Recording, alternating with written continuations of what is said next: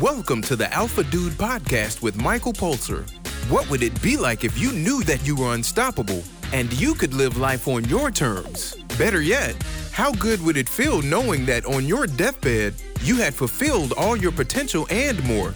Life on Earth has a beginning and an end. It's what you do in the middle that counts. Let's look at how to make that part even better. So you're walking down the street. You turn into this store. It's, it's an old store because it's got one of those doors that swing back and forth, and you actually have to pull it. It doesn't have the electronic opening system.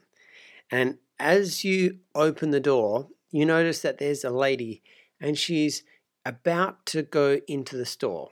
Now, she's about two to three meters behind you. Now, you have an idea.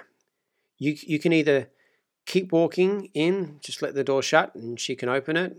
No no foul, no harm. Or you can actually stay there and actually hold the door open for her. So you're trained to be a gentleman, so you choose that you are going to open the door.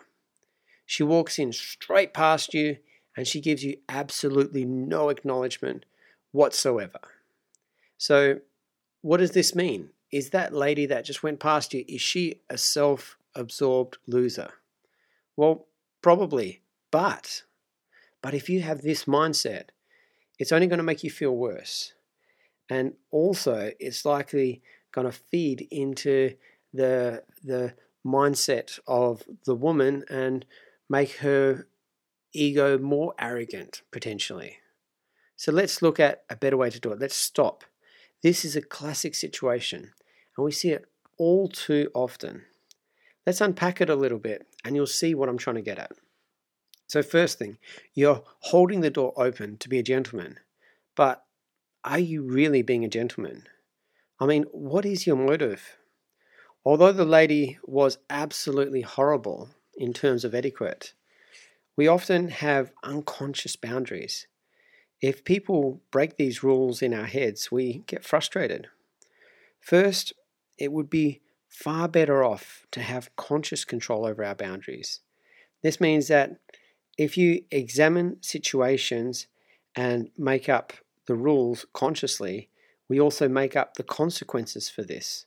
So, for example, if somebody does something that causes disrespect, then you will stand up for yourself with strong body language and call them out or whatever it is, but make sure that you've actually thought about it in advance.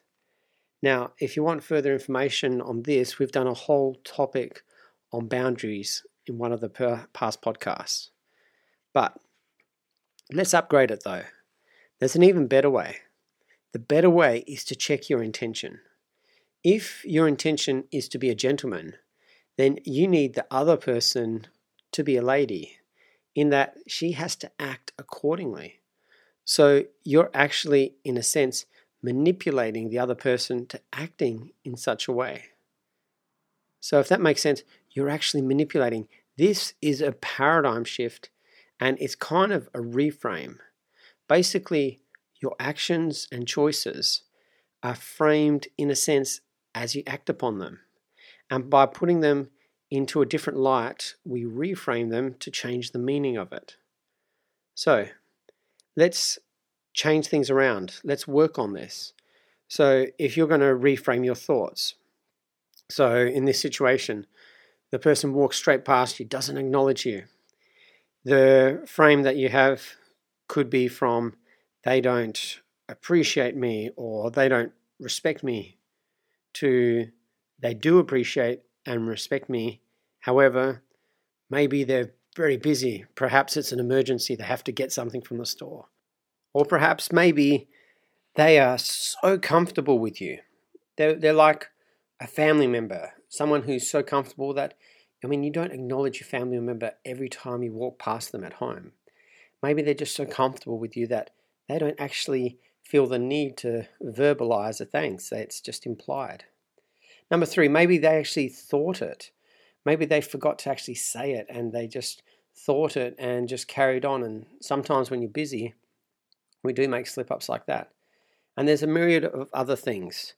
So you can see that there's many other frames you could throw on it. Now, some of them are probably BS because let's say that you've turned into a store and the store is something that sells, I don't know, some luxury items which usually don't necessitate an emergency. So it's probably not a fact that the lady's in an absolute hurry because there's an emergency. So go through the list and check which one of these sets off your BS filter. And if you find one of these things really triggers it so that you feel that's just too fake, then just don't take that frame.